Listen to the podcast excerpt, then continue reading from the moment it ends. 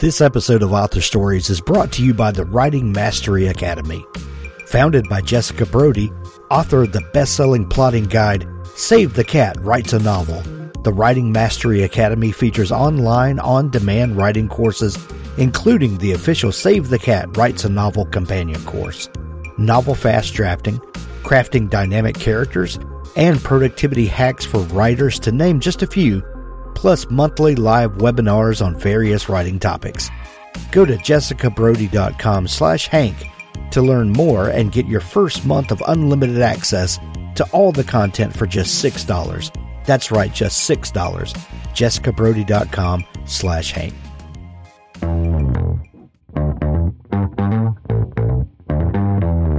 You're listening to the Author Stories Podcast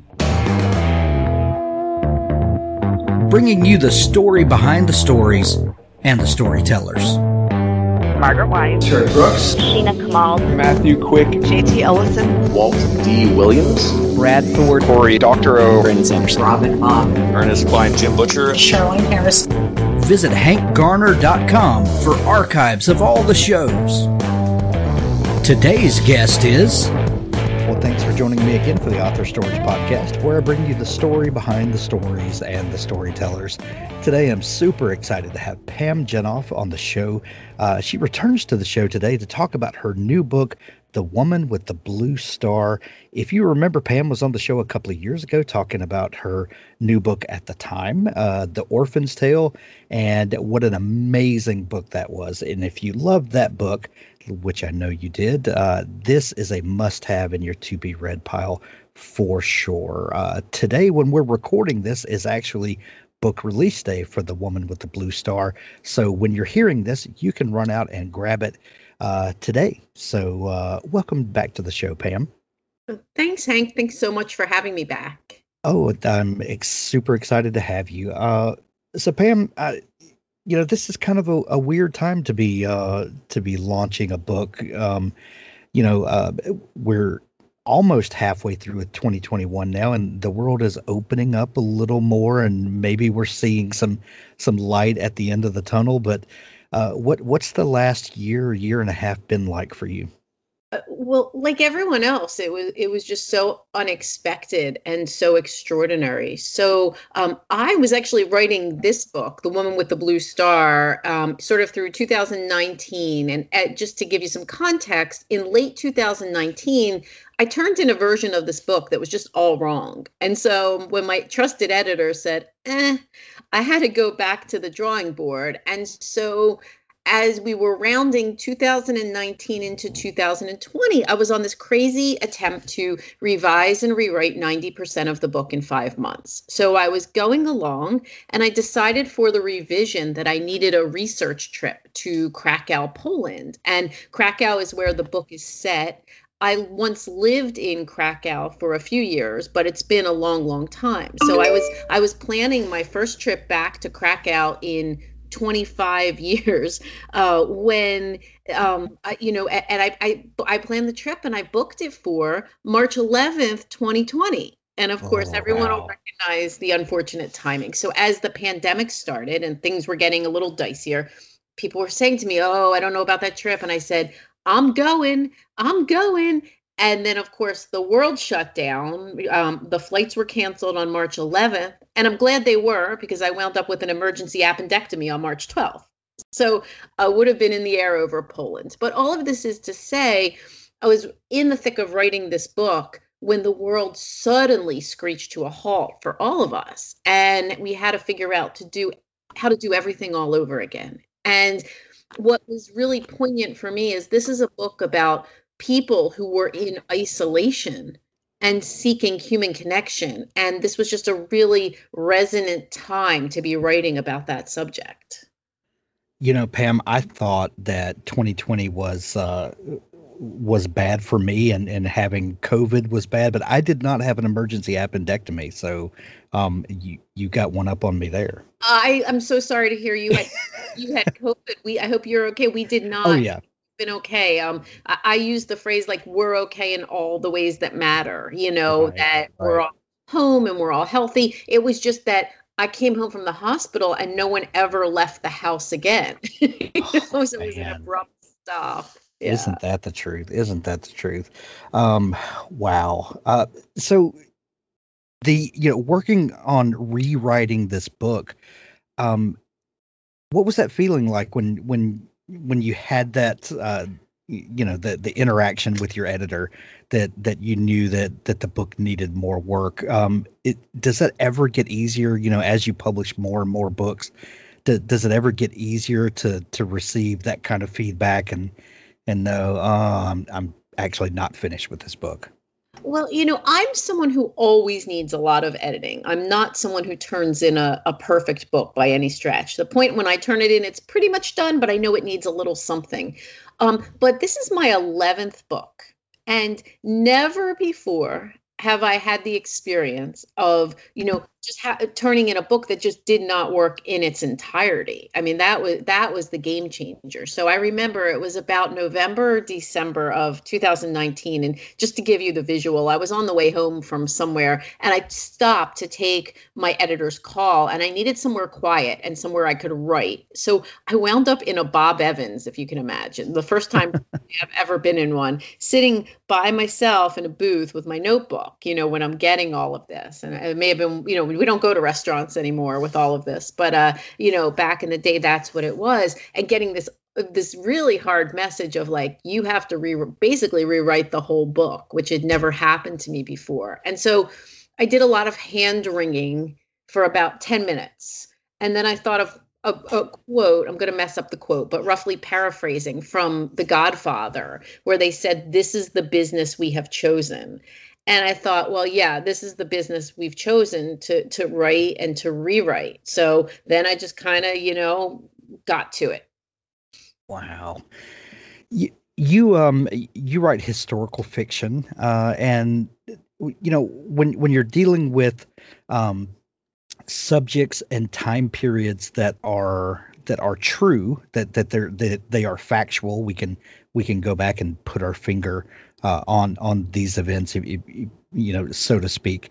Um but you're telling stories about filling in cracks that that we don't necessarily know but you- you're helping to tell a true story but with added color and flavor that's that's that's put in from your imagination.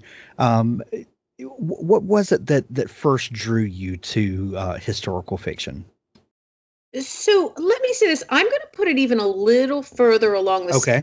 the spectrum toward the fiction side um it just to be you know to be completely transparent about it. So i don't seek to write real people stories. I hear a bit of history that inspires me. Um, in the case of the woman with the blue star it's an incredible true story of jewish people who evaded the nazis by hiding in a sewer and not just like escaping through a sewer but hiding and living in that sewer for over a year so I was captivated by their stories, and I decided to set my story in the in the sewer. Um, so I try very hard to be true to the detail and true to the conditions and, and all of those things. However, I'm not writing about any one of those people. You know, I don't feel that their story is mine to tell. Rather, I'm writing about fictitious people that were in, my characters are inspired by the real people.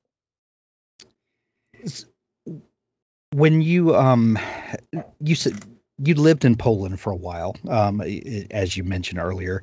Um, is that when your love of, of this time period and, and these stories is is that when it came alive, or um, can you put your finger on a certain time or event that that led you to the point of okay, okay, th- this is what I want to do. I want to tell these types of stories.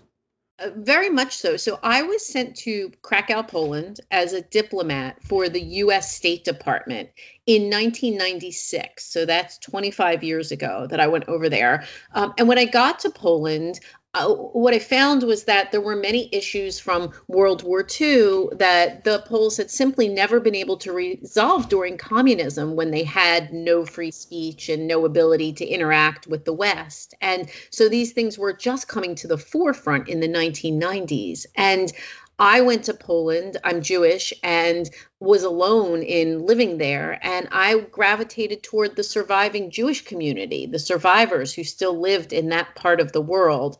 And I became very close to them. And so the US government saw my relationship with the people and gave me responsibility for that portfolio of kind of Holocaust or post Holocaust issues.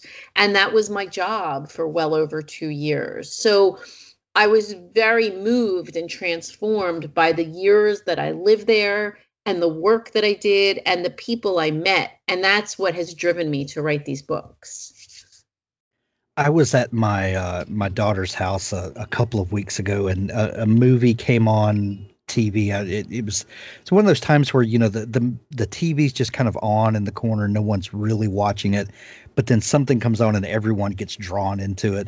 Uh, it was one of those types of situations, and the movie that came on was um, the Zookeeper's Wife, I think it was called, and I I, I may not be uh, I may not have that right, um, but it was uh, it was about uh, this little town in Poland, and that uh, that there was a a, a zookeeper and in his family, and they started um, uh, hiding uh, Jewish people in the zoo from the the occupying Nazis, and uh, it it was such a a, a great story, but uh, um, and then you you had the the story of the uprising where they kind of drove the Nazis out of their little town, and the the the sense of freedom uh, that came only you know watching it from our perspective is we knew that then the the communist occupation was coming, and and you know the the freedom uh, was going to be short lived. Uh, you know when you're talking about the uh,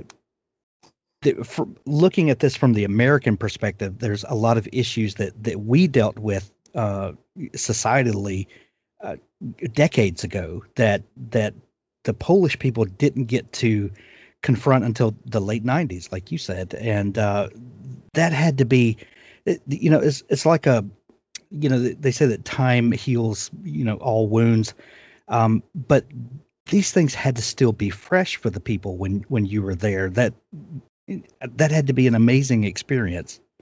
It, it was both amazing and yet incredibly daunting. So yes, you know, I got to go to this part of the world and do incredible work of how you know bringing people together and helping them further these issues and, and learn and teach about what had happened in a real way for the first time in you know half a century but in this at the same time um, you had to have really hard conversations about who had done what during the war and then my personal life it was a similar sort of conflict it was such a rich and rewarding experience to live in poland as a jewish person you know and and and live and worship there but the war was so immediate and so visceral in everyday life when i lived in poland you know if i wanted to have my car fixed by a mechanic I had to drive past the camp from Schindler's List. So you're living right with the kind of on top of the war. And it was really both rewarding and yet challenging. How do I remain appropriately solemn, right, in light of all that has happened here, but not have every day of my own life become a graveyard? Right.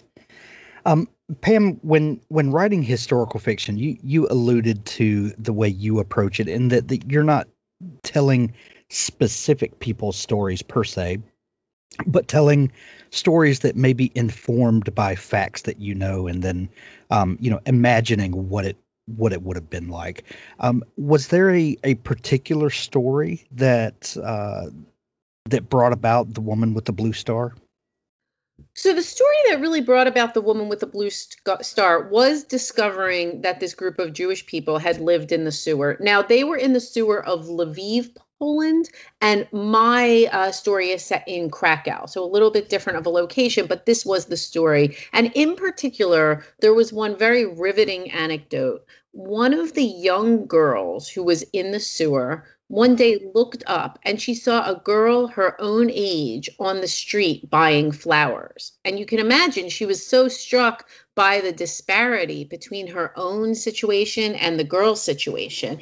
And her mother said to her, Someday there will be flowers for you. And so it was this this this sort of connection between the two girls that got me thinking And I imagined what if the girl in the sewer and the girl on the street had a chance to connect and build a friendship? And what might that be like? And how would that change their lives? And that's where the leaping off point comes for my story. So when when you kind of have the the scenario in mind, uh, uh, how do you start envisioning characters that are going to occupy that scenario? Well, you know, so I'm, you know, you've probably talked to writers who say there are plotters and pantsers. So plotters are those who outline. I'm a pantser and I write by the seat of my pants, right? So okay. I have some idea of an opening scene and I go blah and I throw these words down for months. And someone once called it throwing up on the page. I'm sorry, but that's what they called it. Yeah. And you just get all these words that come out. And the reason I'm telling you this is I don't sort of meet my characters ahead of time. I don't do character sketches or anything like that. I meet my characters through the writing. And so I once heard it described that plotters build scaffolding, but pantsers are more like an archaeological dig. You've got right. this thing and you brush it off and you see what it is. And sort of that's where I get to know the characters is through that brushing off. Authors I have a fantastic new service to tell you about. It's called PubSite. PubSite is a service to help you build your very own website, your home on the web, where you can promote your work and give your fans a place to connect with you. PubSite is a website platform that allows every author, regardless of budget, to have a great looking professional website developed by the book marketing professionals at FSB Associates. PubSite is the new easy to use DIY website builder developed specifically for books and authors. Whether you're an author of one book or 20, or a small publisher, PubSite allows you to build, design, and most importantly, update your website pain free. No need to be dependent on a designer or webmaster to make a small but costly change to your website. Save the money and do it yourself. PubSite is the best platform for authors because it's a book centric platform. PubSite was built just for authors and small publishers. Every design, feature, and layout is book centric. They have customized designs for you to use. It's easy to build. No coding or HTML is necessary to create a stunning, professional looking website with all the features you want. Get a custom domain name, yourname.com. It's simple to update. You can add all of your books, add a blog and a book tour, sell from any retailer, manage your email list and social media, and even do e commerce. Build your website with a 14 day free trial, then pay just $19.99 per month, which includes hosting. And we offer packages starting at $499 to set up the website for you. Pub-site.com, the place to help authors find their home on the web. So tell me about the characters of Sadie and Ella. Um, how did you imagine them, and and you know what was the well, first what was the scenario that you had in mind that then these characters come to inhabit? Well, so it's interesting. Even though I'm a pantser, I always have one or two high moments. And high moments are what I imagine being kind of like lighthouses, right? The scenes along the way that I can see that help me build the story.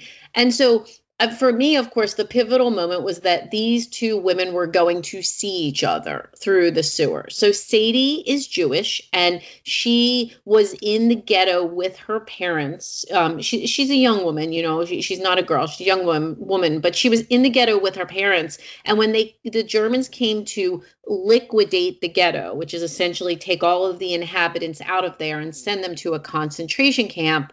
Sadie and her parents escaped through the through through the believe it or not the floor in the hall the hole in the floor where the toilet is um you know they escape down into the sewer into this subterranean world which although it's a temporary refuge has huge dangers of its own right? So you've got detection by the nazis you've got drowning you've got starvation all sorts of horrible things to worry about as well as just the really awful conditions. And so Sadie is in the sewer and she, you know, is struggling as things just get harder and harder. And as I said, one day she sees this girl through the grate. And the girl who she sees is a young woman named Ella. Ella is not Jewish. She's from an affluent Polish family. And so, on some level, she's escaping the war unscathed, at least from persecution. She's not being she's not being persecuted. She's living her life, but she lives alone in a house. All of her family is gone except for her stepmother, who's a pretty awful person is, and is consorting with the Nazis. And so mm. Ella, Ella lost her family, her fiance, she thinks has gone to the war. And so Ella is very lost in her own right. And when she sees Sadie, she feels this deep connection and begins to help her in ways that will obviously have major repercussions for her own life. One thing that I love about your books, Pam, is that you create characters that are absolutely human. Um, and when you're when you're telling a story about a group of people that are persecuted, and then another group of people who are the persecutors, um, it, it's it'd be very easy to to paint one group of people as just nearly perfect and the other group of people as just horrifically evil.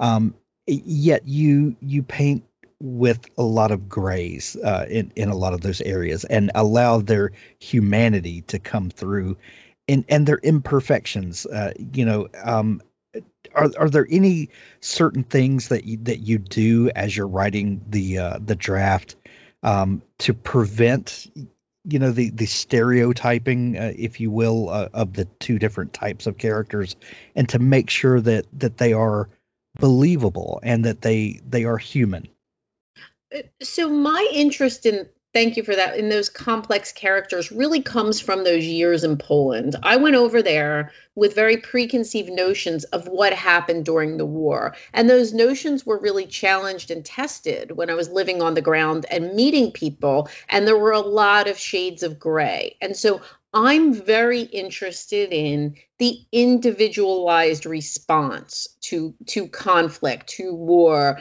um, from from all sides of it, and I want to show um, those differing points of view. So in all of my books, you know, um, you know, my my Jewish characters are going to be flawed, and my German characters are going to be real people, and um, my ordinary kind of you know bystanders, to use a, a crude term for it, are going to run the gamut everywhere in between, and that's very reflective of my desire to show the war through a nuanced lens, for better or for worse.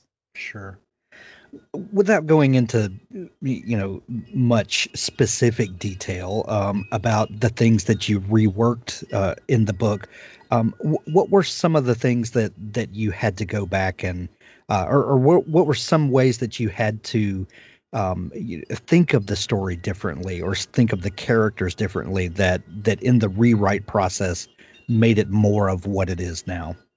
Uh, sure. So I've had a little bit of time to reflect on that since finishing the revised book. And there were two major ways that the book changed. One of those ways is that I had originally written the entire book from Sadie's point of view, just from the girl in the sewer. And it was my editor who said, well, why don't we include Ella's point of view too? Which was interesting and difficult to and challenging to step into that second point of view. And then the other major change was I had situated a lot of the book in the original draft after the war. Um, what would happen after liberation. And while that's a very interesting time and an interesting story, my editor ultimately guided me back and said, like, no, let's spend some time in the sewer and during the sewer building the relationships. Gotcha. Um, Pam, how do you how do you approach research when when you when you have an idea for a story, you know when and where it's going to be set. Um, what are some of the ways that that you kind of sink yourself into the setting and the time period to make sure that you do tell it authentically? Uh, because you know another thing that I love about your books is that you include little details that make it real. Um, it, it, and it, I, I can't think of, I, I can't pull a specific um, uh, il- illustration of that right now, but it's it's the little things that that really are immersive.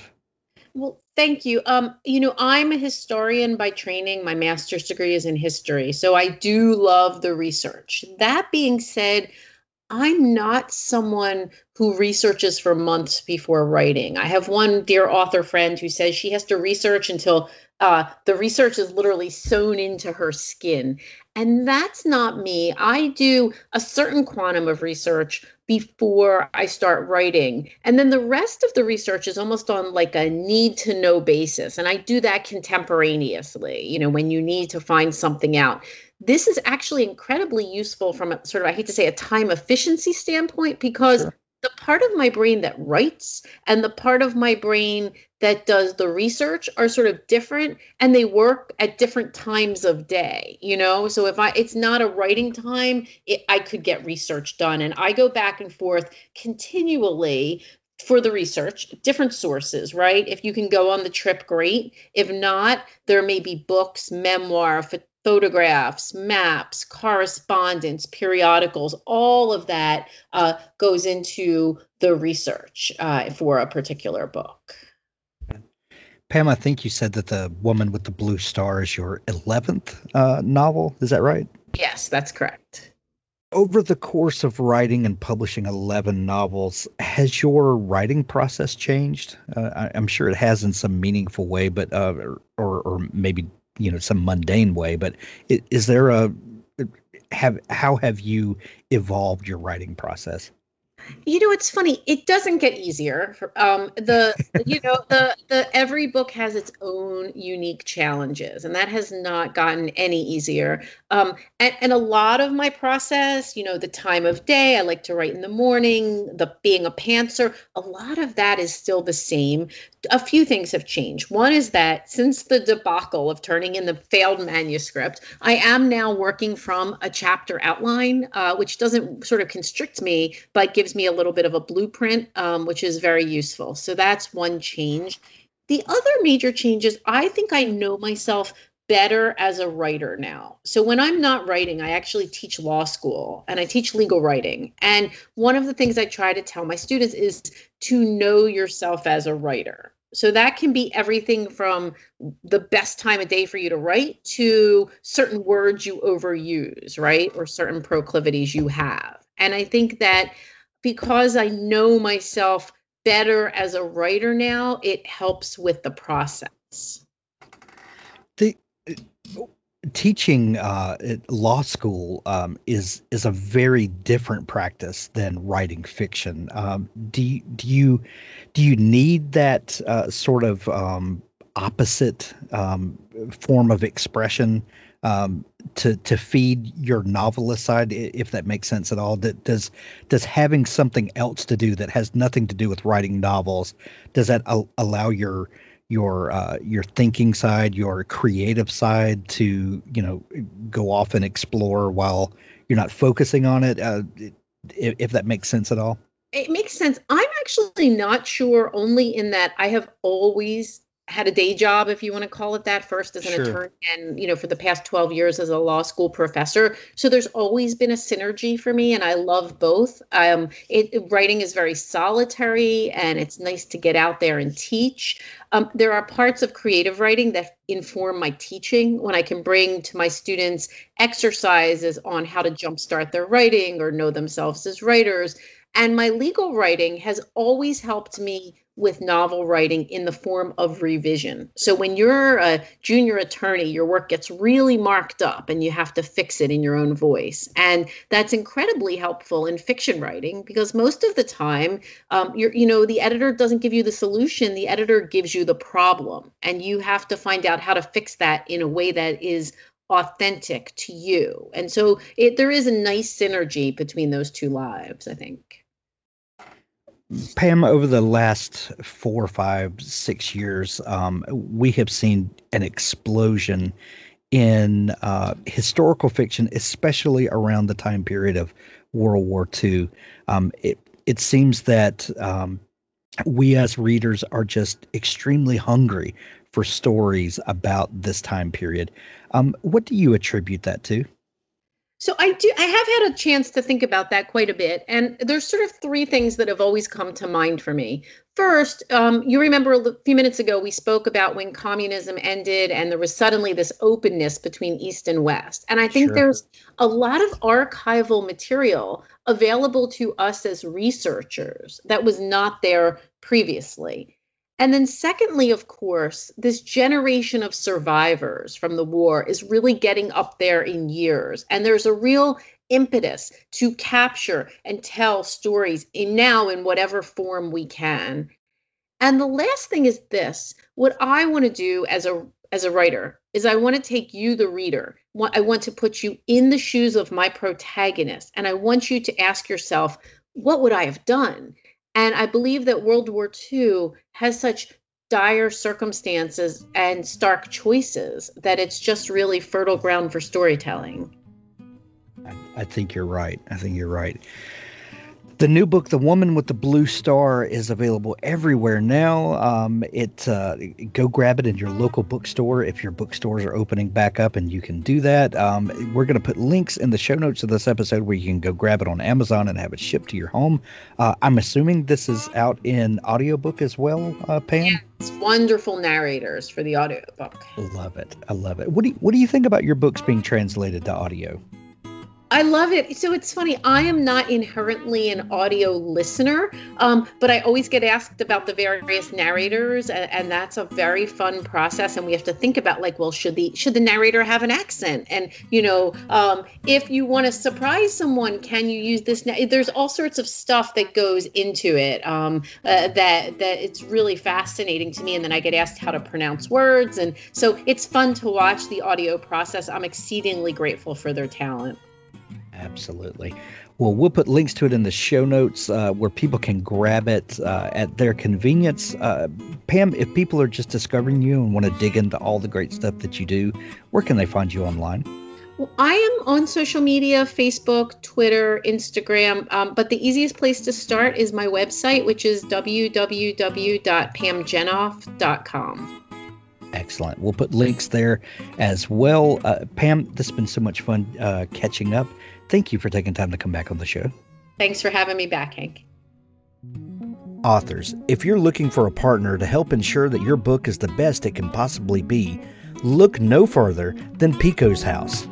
Crystal and her staff make a conscious effort to be critical yet courteous. They also strive to make the business side of things run smoothly so that you can rest easy knowing that your manuscript is in capable hands.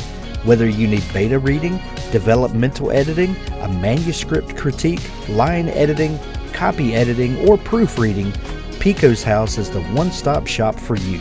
Check them out today at pikkoshouse.com to get started.